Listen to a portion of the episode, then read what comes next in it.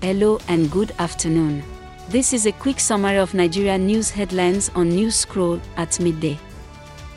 Visit app.newscroll.info and you can leave your opinions, ask questions, and share your knowledge with the growing community. I am Lola, and today is September 25, 2022. Here are the top Nigerian news headlines, filtered from multiple sources. Ibukun Awosika has been appointed to join the Binance Global Advisory Board. Report by Bella Naija. Number 2.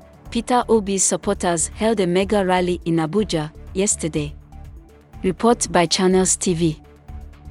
Our final three headlines are as reported by The Guardian NG, People's Gazette, and Ripples Nigeria.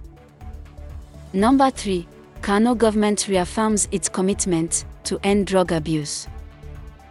4. The NSCDC plans to deploy 30,000 operatives for the 2023 general elections.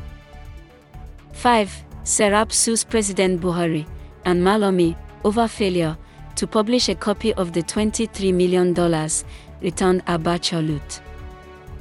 This rounds up the headlines at midday today from Newscroll. Visit app.newscroll.info to share your opinions.